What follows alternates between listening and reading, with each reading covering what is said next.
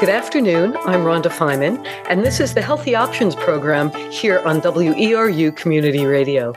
Today on Healthy Options, we welcome back Tom Schmeelk, forest entomologist with the Maine Forest Service. He's a leader in the effort to tackle the brown tail moth problem here in Maine. He also serves as a manager for other invasive insect related programs. That includes the winter moths, southern pine beetles, and Asian longhorn beetles, which are also causing serious destruction here in Maine. Tom Schmeelk earned his master's degree in entomology from the University of Illinois, and he worked for the Bureau of Forest Health with the Department of Environmental Conservation of New York State.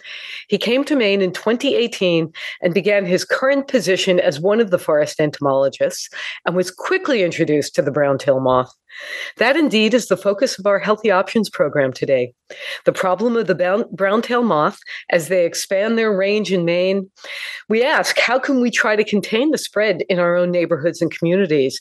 And what should we be looking out for? And is there any way to decrease the devastation that the brown tail moth caterpillars can cause to our trees and vegetation?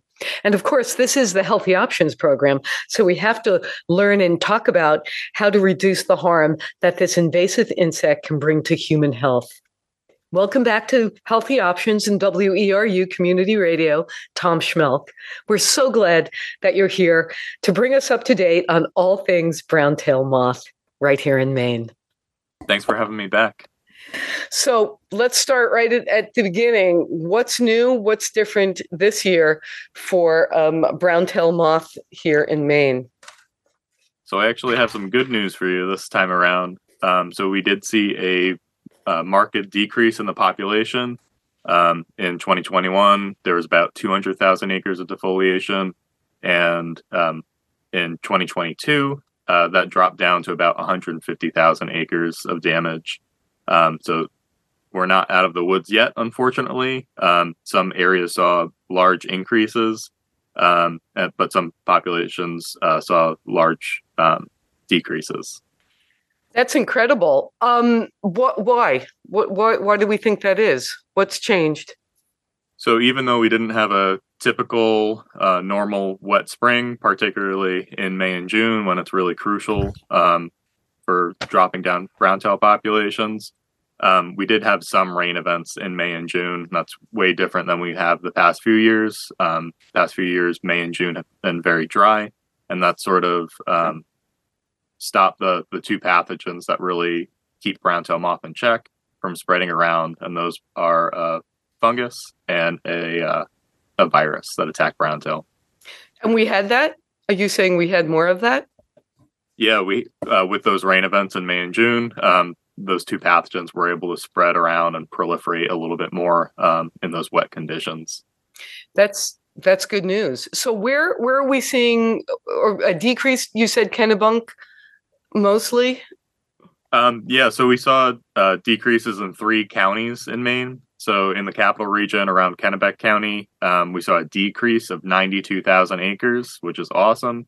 Uh, in Cumberland County, we saw a decrease of 49,000 or 4,900 acres, and then in Sagadahoc County, we saw a decrease of about uh, 2,200 acres. So, all that being said, we did um, have three counties that also saw a pretty large increase. Um, the biggest of those being Penobscot County, which saw an increase of 27,000 acres of defoliation. Uh, that's an area that hasn't really been hit very hard. Um, and then Androscoggin County saw an increase of 8,500 acres, um, particularly bad around that Turner Leeds area. And then in Waldo County, we saw a population increase of about 8,600 acres. And Waldo County's sort of been pretty hard hit for the past few years, but uh, saw an increase anyway. So, is there any explanation? How could that be? Um, the fungus just didn't take root in those areas, or what what do we know? Why would why or do we have any idea of why that would be? Yeah, so if you sort of look at those areas on a map, Penobscot, Androscoggin, and Waldo counties um, sort of form a ring around um, you know the capital region, Kennebec, and so if you remember from a year or two years ago, the capital region was pretty much the hotbed in the state. That's where the highest populations were.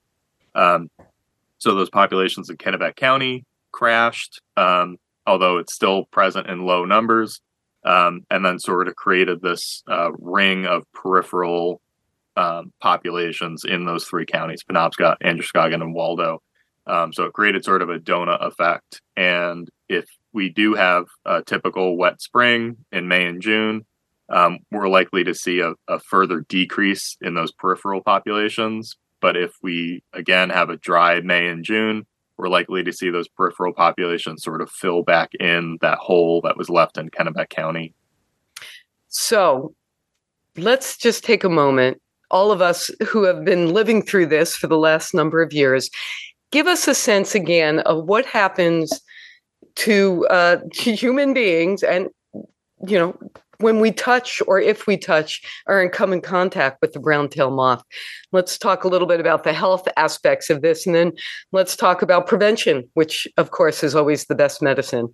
So yeah, so um, the primary problem with brown tail moth and the whole reason why it gets a whole lot of attention is it does pause, uh, pose a human health uh, nuisance. Um, so the caterpillars are covered in these very microscopic hairs that give people sort of a poison ivy like rash.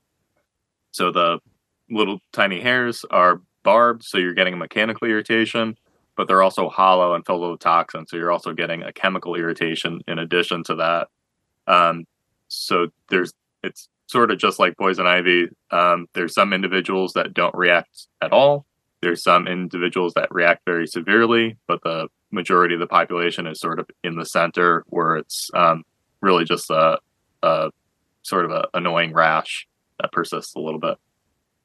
It's very itchy and painful that that rash. It can be very red and blistery. Some people really go into um, a, a, kind of allergic a huge allergic reaction that can be life threatening it can get into the lungs right it can it can get in through the nasal passages so we don't want that to happen and that's why you're we have uh, uh, tom tom schmalk telling us about how we can prevent any contact with with these particular um, um, insects, these, these particular moths. So we can also talk about uh, what to do when you get uh, that kind of uh, kind of rash. But let's uh, let's really focus on prevention here. What what's the, what what what what should we be doing? Yeah, so I always say that the first step to management um, is education, and listening to this program is a really good start. Um, so knowledge is power, and just knowing where brown tail moth is in your yard um, can really help inform your management decisions and help you um, to know what to expect the following season.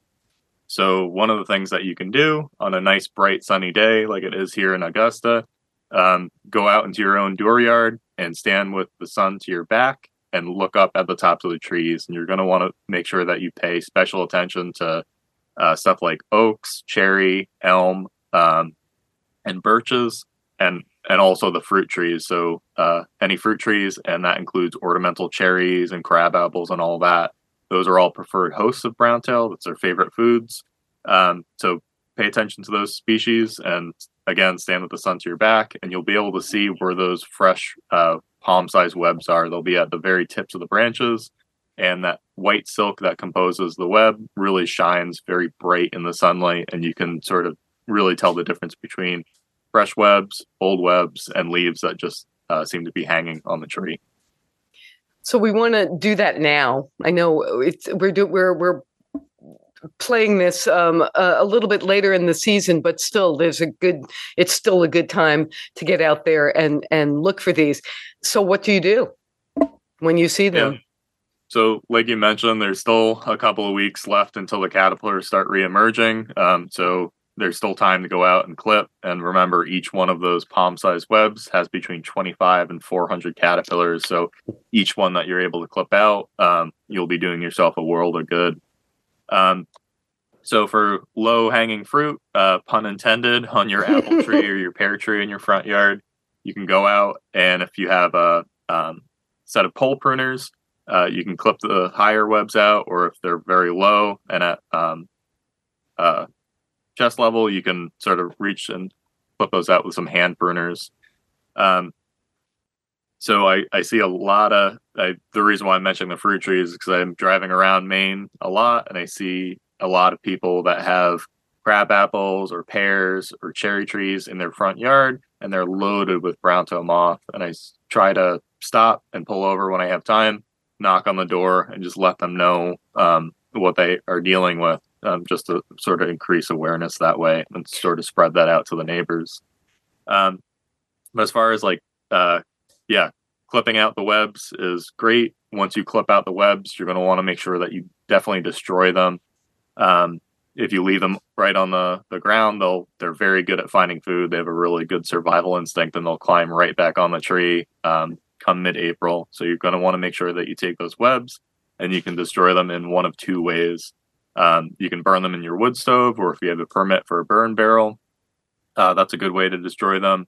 Um, but if you know that you're very sensitive, you might want to just go the second method, which is basically taking a, a bucket of water, adding soap to it, and putting those webs in there for a couple of days. Um, and the reason why we asked to use soapy water, uh, so that silk layer is hydrophobic, meaning that it repels water. So that detergent in the soap helps break down that hydrophobic layer and lets the water in. So, are those webs dangerous to touch?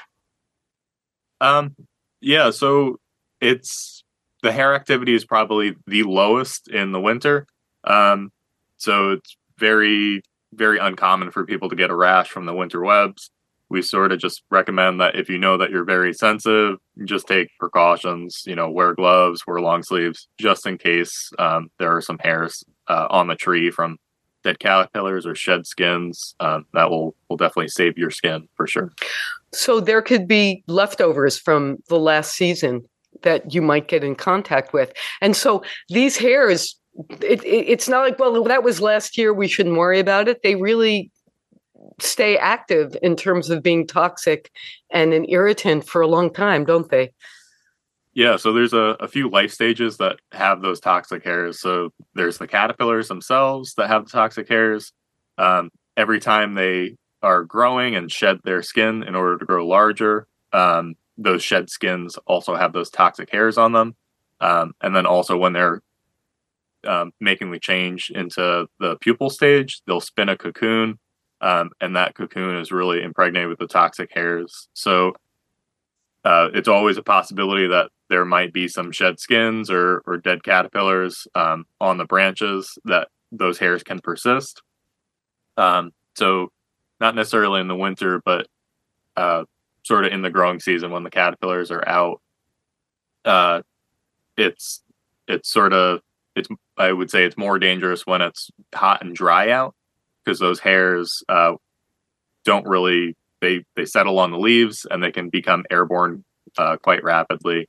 Um, so you alluded to the toxin being very stable in the environment, so it can last between one to three years. That's typically more in very sheltered areas, like um, you know under the eaves of a house or under a deck, boat trailer, stuff like that. That doesn't get a lot of precipitation.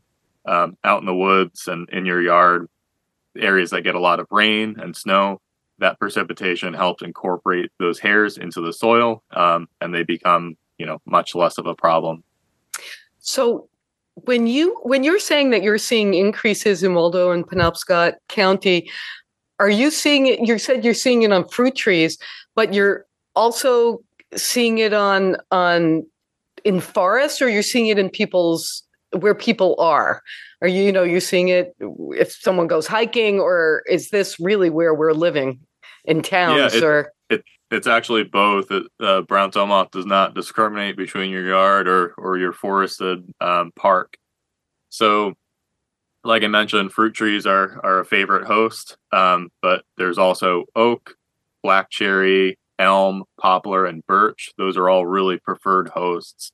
Um, so, you know, as you're walking through a, an oak stand, um, if you're in one of those infested areas, um, going out for a nice spring hike, definitely, you know, take precautions, um, especially as you move into that May and June time window. That's when the caterpillars are a little bit larger. Larger caterpillars have more hairs, and they're also um, sort of moving around and looking for food. Um, so they can drop out of the trees, or um, you know, they're they'll be more towards the area that that people are going to be um, recreating in. So what can we do? Um, I we're saying that these these hairs can be toxic for three years. That is actually scary when we think about it um, in terms of our health. Do I know for ticks we talk about permethrin infest, uh, you know, in uh, clothing and those kinds of um, uh, uh, uh, insecticides, I guess. Not insecticides. I don't want to talk about insecticides. We'll we'll have that conversation in a minute. But something that you would spray the, um, I guess not D ten percent or something along those lines. Are those effective against these kinds of rashes? Um, not not necessarily against the caterpillars or the rashes. So one of the things that our technicians or our field crews have found out so there's a uh, there's these pre-contact poison ivy wipes. Um, so originally these um, wipes were basically designed to wipe on your skin and they close your pores and that prevents those poison ivy oils from getting into your pores and, and causing a really bad rash. Well, it's a sort of the same principle with brown tail moth. So um, if you use those pre-contact poison ivy wipes, they will close your pores and it will make it more difficult for the hairs to stick into your skin and, and those pores in your skin. Um, and that can be a very helpful mitigation tactic if you have to be out, um, you know, in your yard doing stuff. And if you're living in a heavily infested area, um, it can be another tool in your arsenal.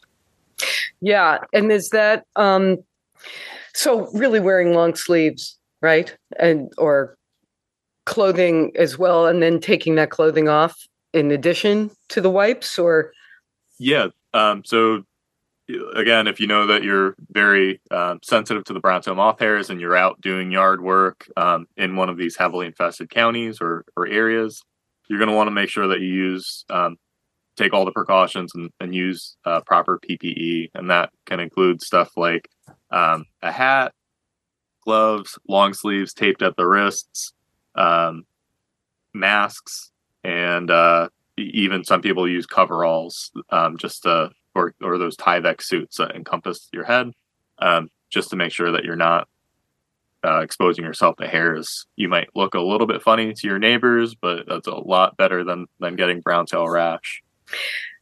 If you have just tuned in, by the way, this is the Healthy Options program on WERU Community Radio. I'm Rhonda Feiman. We're talking with Maine Forest Service entomologist Tom Schmeelk, who is charged with managing the state's response to the brown tail moth problem. And we're learning always to keep these hairs these toxic hairs, which are hollow and barbed, off your skin and ways to protect yourself. Now, if you're closing your skin, I don't know how that would deal with perspiration. and, uh, you know, everything has a trade off, it sounds like. And I'm wondering if there are other ways to astringe uh, the uh, the skin that would that would be um, a u- useful tool. Um, I know that they can get into your lungs. So you really keeping a mask on, which um, of course is a familiar sight these days. Um, um, less so than it was, but still uh, not not as uncommon as it once was, and still valuable uh, for this this kind of uh, healthcare prevention of of um, and very practical for uh, this kind of uh, prevention.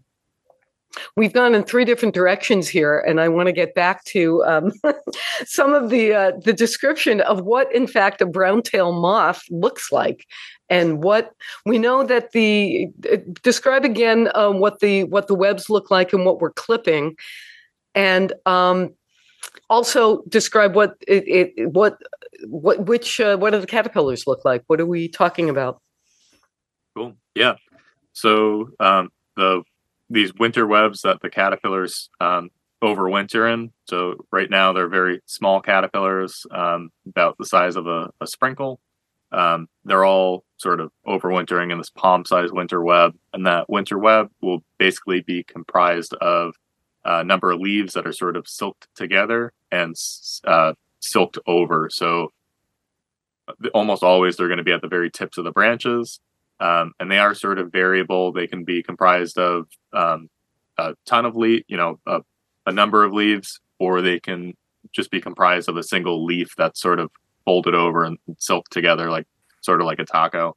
Um, but by far and large, the the most common um, structure for these webs is those multiple leaves that are sort of silked together. Um, and one of the ways that you can tell these brown tail moth webs between other stuff like uh, our native silk moths that are also occurring on some of these same hosts and are a similar size. Um, so in our native silk moths, so Cecropia and Promethea moths, um, the silk that comprises of those species, um, little pupal cocoon, that's going to turn uh, sort of brown and be sort of a, a much duller colored silk. Um, also, if you think about it, it's a single individual um, caterpillar that had pupated in there. So it's not going to be a maze of leaves and, and twigs and all of that. It's going to be um, more like a coin purse. And it's, it's just, again, a single individual large uh, moth that will emerge from there. So um, with browntail, uh, like I mentioned before, there can be 25 to 400 caterpillars per web. Um, so each and every single one that you're able to get Ouch. rid of and destroy will be really, really nice. Um, come you know, come May and June. So that is... the caterpillars themselves are they're so if you they're sort of a when they're full grown they're sort of a, a inch a couple inches long and the most distinguishing features for brown tail moth caterpillars um, so towards the tail end, they have these two glands that show up as two hunter orange spots, um, and then each body segment is flanked um, by these uh, sections of, of white hairs. Um, so it's quite a quite a distinguished uh, caterpillar among some of uh, the, the ones that are native. I, I, do have to admit I'm itching just by this this description. The this is the time of year at Healthy Options where we do talk about um, very creepy things, and and and, and you've just uh, entered the the realm of creepy here. Where can we see pictures of this? I know we're on a radio show, but on um, but I know some people would want to take a look at what what this looks like, and where, where which website would would we uh, refer our listeners to? Yeah, so if you um, if you type in browntail moth Maine Forest Service, that will bring you to our browntail moth page. Um, that's hosted on the Maine Forest Service uh, website, and there, so there's a browntail moth page that has updates on um, different different things. Uh, towards the top of that page, there are weekly updates in the growing season that we put out and tell the public what's going on disease wise, um, and also you know what what development stage these caterpillars are at. So that's there. Ton of great resources. You can see, uh, like you said, photos of the different life stages. You can see all of our um, mapping and survey data on there. Um, and then one of the most important things that's on that page is uh, a link to an, uh, one of our sub pages called the Brown Tail Moth Frequently Asked Questions page. Um, really great resource. We've spent a few years developing that and really honing it in and it's sort of broken up by um, topic. So you can find uh, stuff under management, uh, pesticides, um, biology, everything you would ever want to know about brown tail is right on that page. So you say a, um, a, a great phrase that you like, which is "think first, spray last." Yeah, so I'm, I'm quoting you. He, yes, he brightened up. I, I really, I listened very carefully on that. Yes, think first, spray last. Let's talk about what we should be doing. We're clipping first, right? Yeah. So always clip first. Um, that's sort of the if you can reach them, clipping is the best way to go. Um, especially during the winter, the leaves are off the trees, the webs are highly visible, uh, the hair activity is very low, like I mentioned, um, and you're also not having any uh, non-target side effects. So you're really just getting brown tail moth. You're not really harming anything else. Um, yeah, so think first, spray last is uh, the motto of the Maine Board of Pesticide Control, um, and it's words to live by, honestly. Um, so pesticides should really be a, a last option. Um, you should try to exhaust all all other options before exploring pesticides, but um, they are an option. Um, and can be quite effective and um, and do the homeowner a lot of good if especially if there's trees that are overhanging a house or a deck uh, in high traffic areas like that Should you? What else are we using? What what is what are the tactics? Um, we're clipping now. Are you using drones? We talked about this years ago. Uh, how because our trees are so tall. Um, what what what? How do we get up there to actually manage those kinds of uh, of situations? Yeah, so that's a, the major problem with brown tail moth. Um, so not all the webs are clippable. A lot of people have large, mature oak trees in their yards, and those, like I mentioned, are our favorite host. Um, and it's quite a tall order, literally, to get up to the top and clip those webs out. Um, so I believe there are four. There are now four registered uh, drone operators in Maine that do brown tail moth work, um, and it can be very effective. Um, you know, we have a, a whole arsenal of of tools to battle brown tail moth um, and drones are a really good one and, and can fit that niche of of those tall oak trees. Um, you know, especially if the homeowner does not want to go uh, and and spray pesticides, especially if they're in a, a, more sensitive area.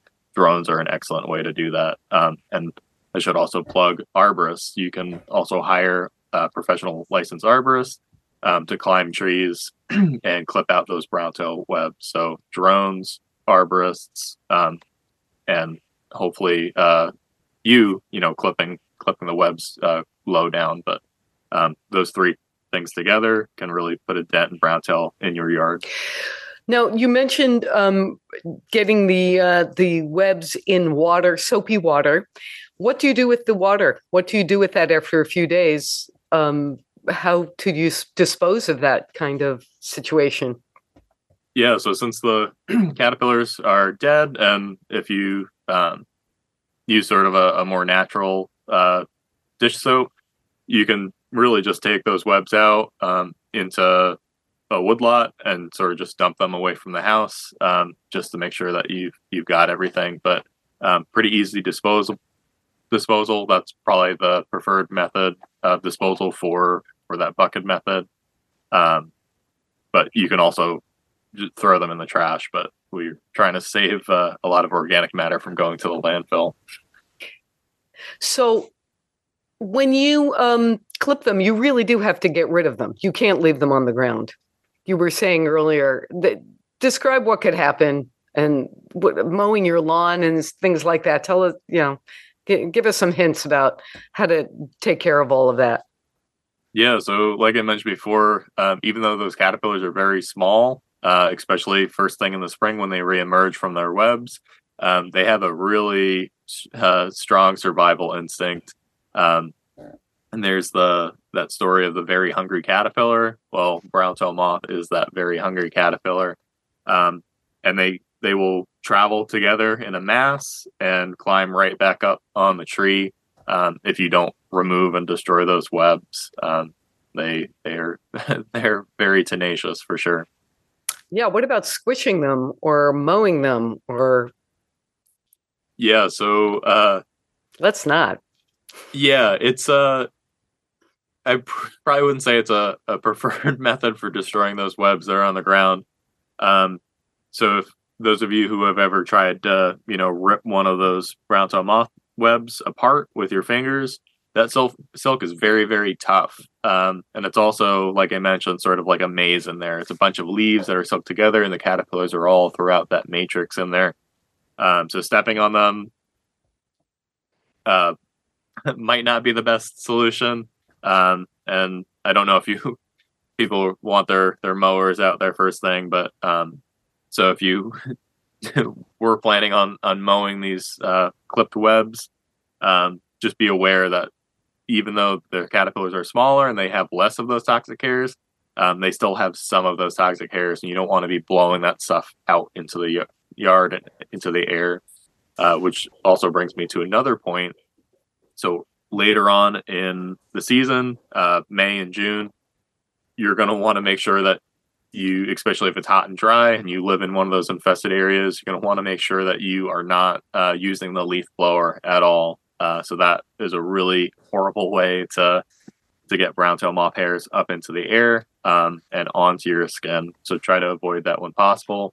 Um, another going with that uh, yard power tool theme.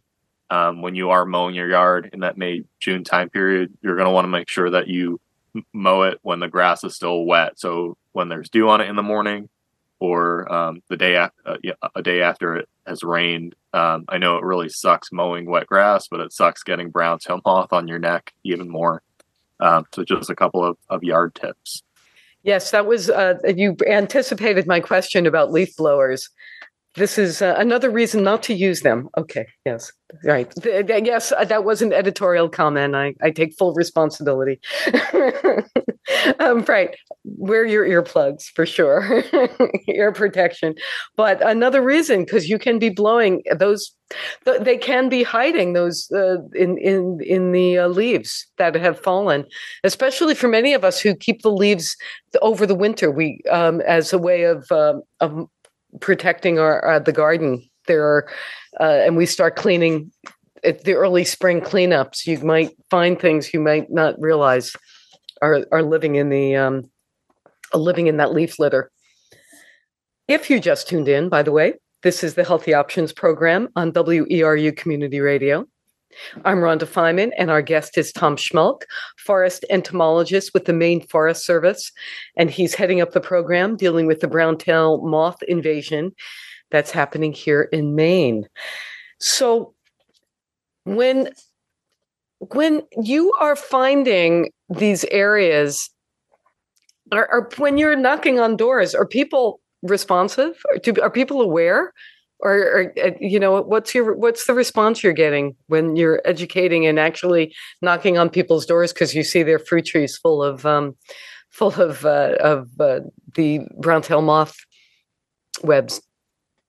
Yeah so generally those people with the fruit trees that are have are loaded with brown tail moth webs um, some of them are aware of brown tail moth in general um, but they it's sort of like you know i i never thought it would be in my backyard or you know it's sort of there's a little bit of denial there. Um, so some of them are definitely aware of brown tail moth in general but not necessarily you know that that those shiny things on their front fruit tree in their front yard are those brown tail moth webs.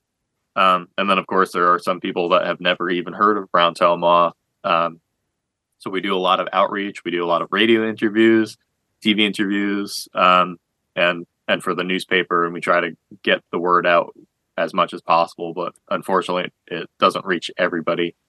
Um, so we're trying to, we're really trying to um, sort of knock on those doors when we can and, and get the word out. So really doing those clipping and really um, getting rid of the uh, the, the the nests, as it were. That's really re- another way of reducing not only t- for our public uh, health and our skin and and and uh, respiratory system, but also it's it's another way of, of helping reduce the um, the population. Because once they're gone, they're gone, or are they? Yeah, so clipping clipping is a great way to to reduce the population in your yard. Um, so there's sort of a number of of things you know people can do but just remember that um, so no matter what you do whether it's clipping or spraying or even removing the tree um, all of those mitigation actions are pretty much just to stop people from coming in contact with the hairs. It's not necessarily about tree health um, which is is sort of a major point you know spraying it, we're never going to spray our way out of this. Um, it's it's and you know whatever mitigation efforts that you do in your yard aren't necessarily going to eradicate it from the area, but they will um, be effective in sort of mitigating you coming in contact with those hairs and getting a rash come May and June, uh, which is also really important. Um, so that being said, those all these mitigation strategies just focusing on people uh, preventing people from coming into contact with the hairs. Um, that means that you should be focusing any treatment, whether again clipping or uh, pesticide treatments, focus those treatments on trees that are in high traffic areas. So tre- trees that are overhanging your house, your deck, your driveway, stuff like that. That you're you know you'll be active in your yard um, under those trees. Those are the trees that you want to um, focus those mitigation methods on a lot of people call and ask about um, their woodlot or the trees that are you know farther away from their house uh, on the edge of the woods and although they might host a lot of browntail. Treating those trees is unfeasible from a variety of standpoints. Economically, can be prohibitive. Um, logistically, getting trucks and equipment and and stuff back there to to treat the trees that are in the woods, not super feasible. Um, and then also environmentally, not super feasible. Um, remember, brown tail moth is just one species that feeds on on these trees. Uh, oaks host a, a very wide range of native caterpillars that rely on them uh, not to mention all the other insects and, and, creatures that rely on these oak trees. So, um, like you mentioned before, think first, spray last. Um, just focus treatment on the trees that are right around your house, and they and they will give you some relief come May and June. So, do you? I've heard about something about plugs. What are, what are these plugs? That is that useful? What what are they? People. Yeah. So, uh, oh, probably three quarters of the calls that we get the Maine Forest Service um, have to do something with uh, injections, or at least the the ones brown tail related have to do with tree injections. Uh, so tree injections uh, is one of the pesticide options. Um, it has its pluses and minuses, um, but one of the good things about these injections are that they're more targeted.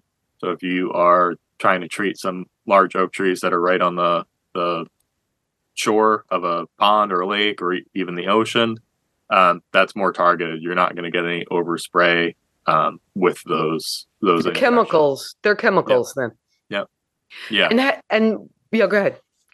They- so one of the things, so there's a couple of different active ingredients that that uh, people can can use in those injections um, and they can be done by a homeowner. Although I usually stress to follow the instructions word for word.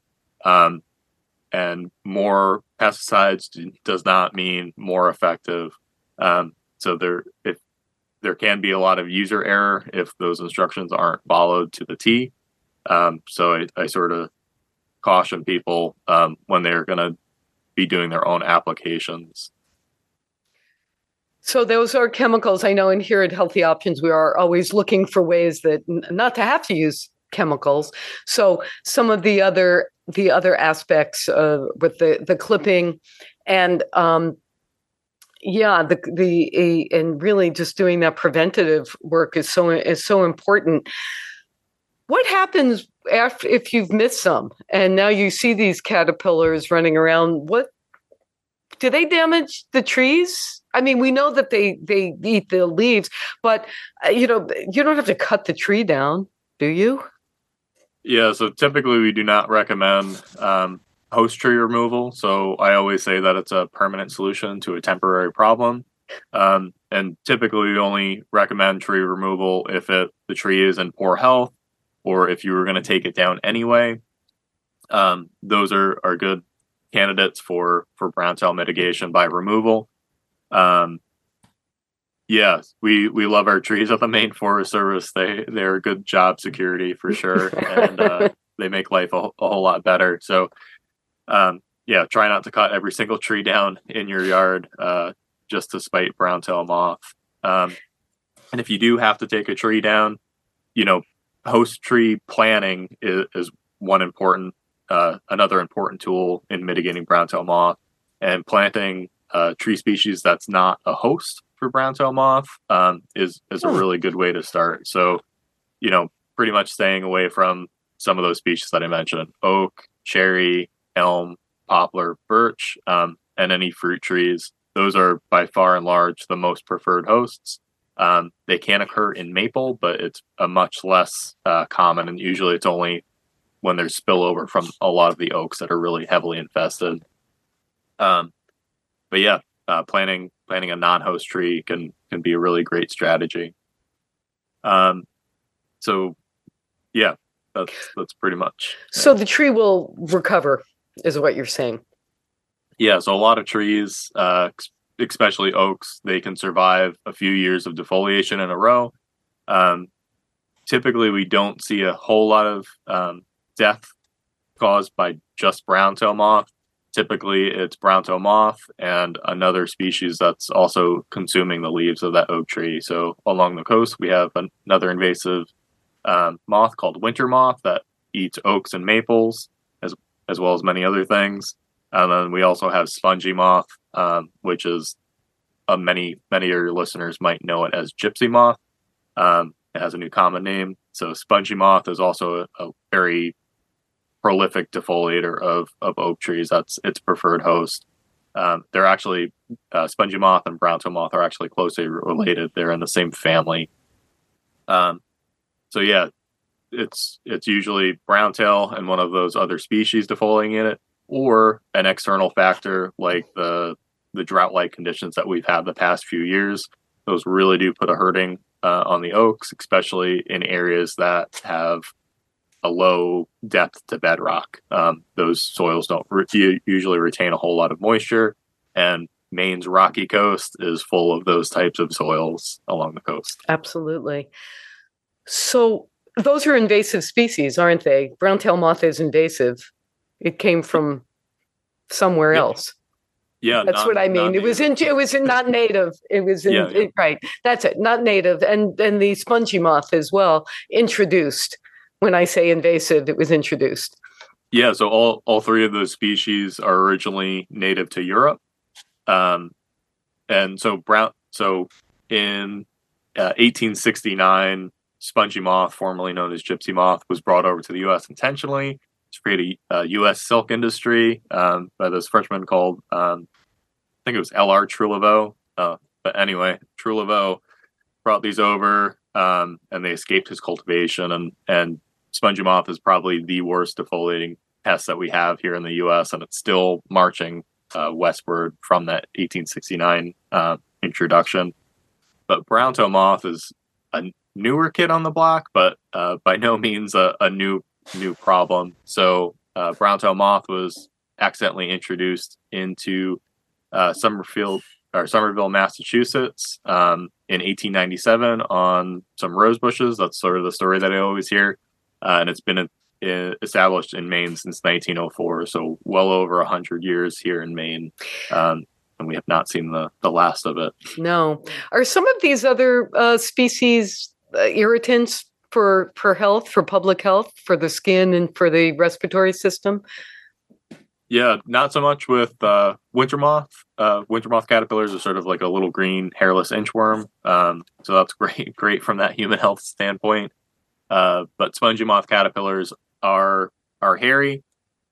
Uh, they, I wouldn't say that they're brown tail moth is probably the one of the most irritating hair haired caterpillars that we have. Uh, but spongy moth can cause. I have heard of the caterpillars causing irritation uh, in certain sensitive individuals, and um, there are many hairy caterpillars here in the Northeast, and um, some do like hickory tussock moth, which is one of our natives.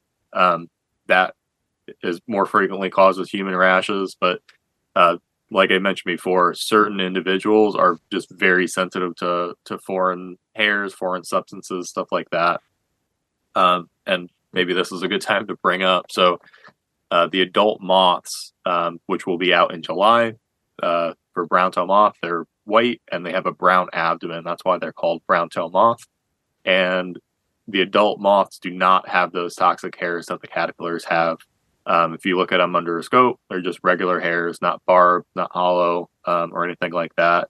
But I do get a few reports every year of people, you know, pressure washing the moths off the side of their house.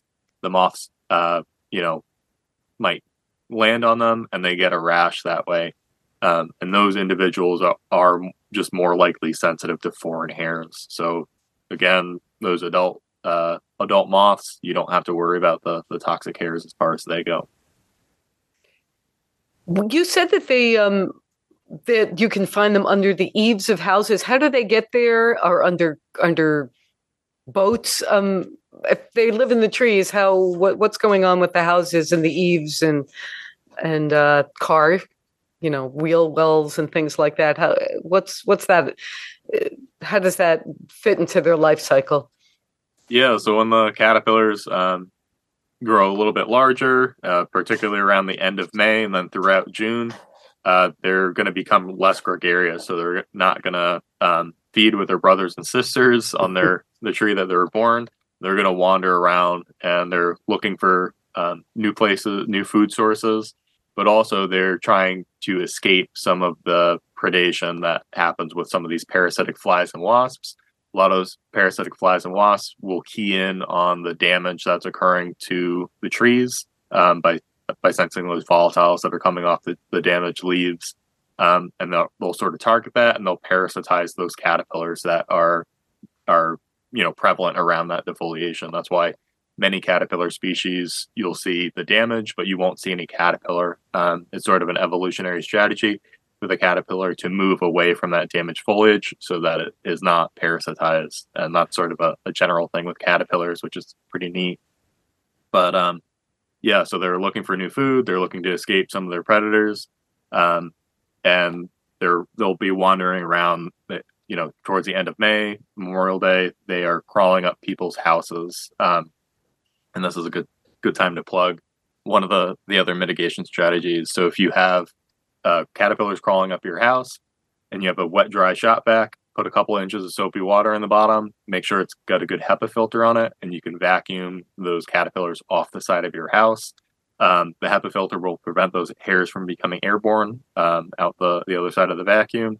And then the water, the soapy water in the bottom will one kill the caterpillars, but also uh, pre- prevent those hairs from again becoming airborne, which is great. So uh, towards the the end of June, when the caterpillars are you know, full size, they're going to be looking to turn into pupa. They're looking for a nice sheltered place to do that. Sometimes they'll do it right on the trees, um, but they're also looking for uh, any sheltered area. So under the eaves of your house, um, wheel wells of cars that haven't moved in a while, campers, boat trailers, RVs, stuff like that.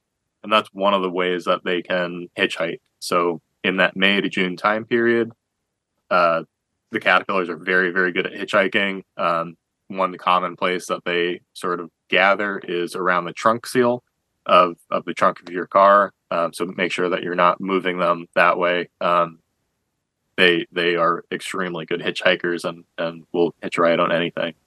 Yes, a, a, friend who is an arborist talks about how he'll come from a, a job and, and in the wheel wells of the truck he'll have to deal with them falling falling off into his yard and then he has to deal with them and, in at, at home right? He has to deal with them uh, because they did hitchhike. What um a, a, couple of things. So when they become the moths and they they now they've they've aren't are they looking for mates at that point? And what about lights? And and what attracts them? And how do we you know keep that cycle from happening if you've missed the clipping part? Yeah so they'll um, at the end of June. Uh, they'll they'll pupate and then spend a couple of weeks as pupa, and then the adult moths emerge, and they are, like you mentioned, looking for love. So every year on social media, I always get these people posting this um, bucket with all these moths in it and a, a, light, you know, a light source or a bug zapper or something like that. So, and they're like, look at how many moths I've killed, and and it sort of Ooh. spreads like wildfire. So both both sexes are attracted to light, although it's the males that come directly to the light. The females are also attracted, but they sort of hang out in the host foliage outside of the reach of the light. Um, and unfortunately for us guys, we don't matter too much biologically. it's really the females that keep the population propped up. Um, so you can kill many, many of these male moths, and you're not really going to put a big dent in the population. In fact, you will be drawing them to your yard. So we typically recommend that um, people keep their lights off uh, in July and the first part of August just to prevent people uh, or prevent those moths from uh, being attracted to your yard. Um, almost always, these these people that have been running these light traps uh, will call me and uh, in November once the leaves are off the trees, and those trees that are surrounding the area where they have that light trap bucket are are really infested, um, which is not a good thing. Uh, also, another note: a lot of people use like using those bug zappers. So those bug zappers can have another uh, negative effect. And a lot of these flies and wasps that do parasitize brown tail moth caterpillars and pupa, um, a lot of those are attracted to, to UV light, stuff like that's emitted from the bug zapper. So unfortunately, it's a twofold thing. You're both attracting brown tail to your yard, and you're also killing off some of your biocontrol agents. So keep your lights off in July and August. A little bit of business here. This is Healthy Options. And if you've just tuned in, we're uh, discussing brown tail moth, how to keep them uh, at bay we hope, and how to protect your own self because they are very toxic. And we're talking with, with Maine Forest Service entomologist Tom Schmeelk, and who is charged with managing the state's response to brown tail moths. So, what can you can confuse a, a caterpillar with? What what do they look like, or are they so unique that we don't have a problem confusing them with something else? Yeah, so um, they're pretty pretty unique, but we do have a lot of fuzzy caterpillars up here in the Northeast. Um, so they can be confused for spongy moth caterpillars, um, just because they're similar size and, and also hairy. But um, those spongy moth caterpillars are going to have, um, I believe it's uh, six pairs of red dots and, and five pairs of blue dots on them. Um, brown tail moth caterpillars are just going to have those two orange dots, and those uh, each body segment is going to be flanked by those those white markings. Um, probably one of the things that's the most similar to brown tail, but is native. Um, so it's a white marked tussock moth. So that's one of our native species. Very fuzzy caterpillar. If you look at it, it sort of looks like Dr. Seuss's toothbrush. Um, very weird looking caterpillar. But that also has two orange dots towards the tail end. Um, but it it if you look at look at them side by side, they almost look nothing alike. Um, this the white mark tussock moth is you know very uh, very hairy, large tufts of of these white um, white hairs, and and brown tail moth is going to be sort of a darker color. It's really just those two orange spots that they have in common. So the hairs are different.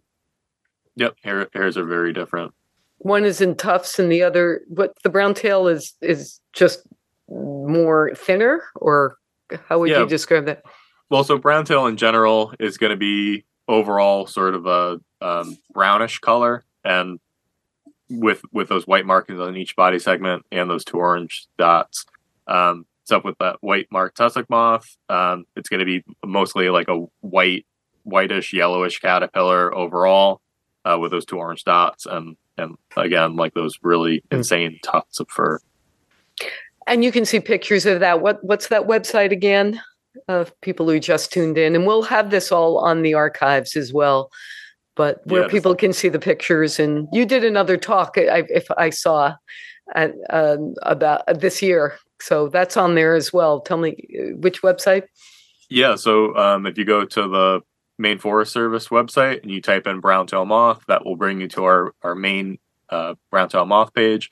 You can see pictures of the life cycles. You can see recorded talks, a lot of our uh, survey data and maps, um, as well as updates on all things happening with brown tail moth. So during the growing season, we um, will post these um, these developmental updates to make sure that the public and our shareholders are, you know, engaged and knowing what is going on with brown moth out in the field. You know, um, well, we'll have to. We, we have a few minutes left, so um, we're distinguishing between all these other moths. Um, when we're clipping, you know, what's what's beneficial? What moths are beneficial? What do we want to keep around our our yards? I'd say pretty much everything but the uh, the the non-native invasives, um, and we have a, a, really large diversity of caterpillars um, here in the Northeast, both butterfly and moth caterpillars. Um, actually, one thing for your uh, for your listeners to check out uh, something called the Caterpillar Lab, and they really um, go into depth about some of the species that we have in here in uh, in the Northeast um, and they are are very fascinating. You you wouldn't think that caterpillars are, are so fascinating, but they have many very uh, interesting, intricate life histories that um, this caterpillar lab sort of you know brings out and uh, and shows with really high quality photographs and uh, some really fun content. Yes, and and it will all become entomologists Yes, the the citizen entomologist. Love it. yes, exactly right. So what we're we're supposed to be doing right now, we're clipping, we're putting them in soapy water, right? The, those uh, let's uh, let's review what um, what what we should be doing now and what should we, we should be doing later um, to keep ourselves protected and to uh, help out as our uh, uh, you know senior uh, volunteer entomology um, uh, task should you choose to accept get this uh, this mission. yeah, definitely like two major points for this time of year. Get out and clip anything, any low hanging webs. Uh, check your fruit trees in your front yard. Um, that is very very important. But also just getting out on a nice bright sunny day and looking at your yard and surveying your yard um, and standing with the sun to your back. Um, that will sort of tell you where the brown tail moth is, in which trees, um, and in what quantity, and that will help inform your management decisions um, come spring. So you want to work with an arborist as well, um, if for some of the higher higher uh, higher um, webs that you're not going to be able to reach. Definitely, yeah, definitely. So we have a, a, again on that Maine Forest Service brown tail moth page. We have a list of licensed arborists that are willing to do brown tail work. Um, and also a list of uh, licensed pesticide applicators if you do choose to go the, um, the chemical route. Um, but both of those lists are, are, available right on that website, and it's uh, people that companies that are willing to do that brown tail work. Um, and it sort of breaks it down by uh, what areas they serve and, and what services they offer. So, and as a as a human being, not needing to um, avoid those hairs, so some of the the uh, poison ivy wipes, which will close the skin, but wearing long long sleeves, and some of those Tyvek suits do not mow, do not mow the uh, caterpillar uh, nests. Do not do that. Wear a mask. Wear long sleeves. Mow when it's wet keep the lights off. And I, I, I think that's so important um, in J- July, uh, July and August. Did you say, or later in the in the season? It's also wonderful for um, for the dark sky because we do want to keep that um, uh, and keep healthy in these uh, in these other ways as well, which is. Uh, we can have another show on light pollution, but right now that uh, this is a good opportunity to uh, for for multiple reasons to keep your lights off and anything else that we should uh, we should know? We'll we'll uh, have some websites listed, and I think we are just getting out of time here. Um, once again, we could con- continue on, and we'll have to have you back next year. Um, if I just want to let everyone know that our guest today on Healthy Options has been Tom Schmeelk, forest entomologist with the Maine Forest Service. Thank you so much again for being here with us today and for the important work you're doing on all of our behalfs and also for the caterpillars, uh, the good caterpillars, to help save uh, save all of the um, all of the things that we need to be uh, to nourishing here in in Maine. A lot of information about brown tail moths and other invasive insects can be found at the Maine Forest Forest Service website and at maine.gov. There's also an excellent presentation about brown tail moths with Tom Schmeelk at the website for maine.gov. I think it was uh, Knockout BTM, brown tail moths. Now, you did that in February, and it's definitely worth uh, checking out. We will have a link to that. And when the show is posted on the Public Affairs Archives, uh, for this Healthy Options program at weru.org. And you can hear previous Healthy Options podcasts when you get the WERU app. So we encourage everyone to do that. Thanks to Joel Mann and Amy Brown of WERU for engineering support. Thanks to Petra Hall for production assistance. And as always, always, thanks to all of our WERU listeners and supporters. This is Rhonda Feiman wishing you the best in health.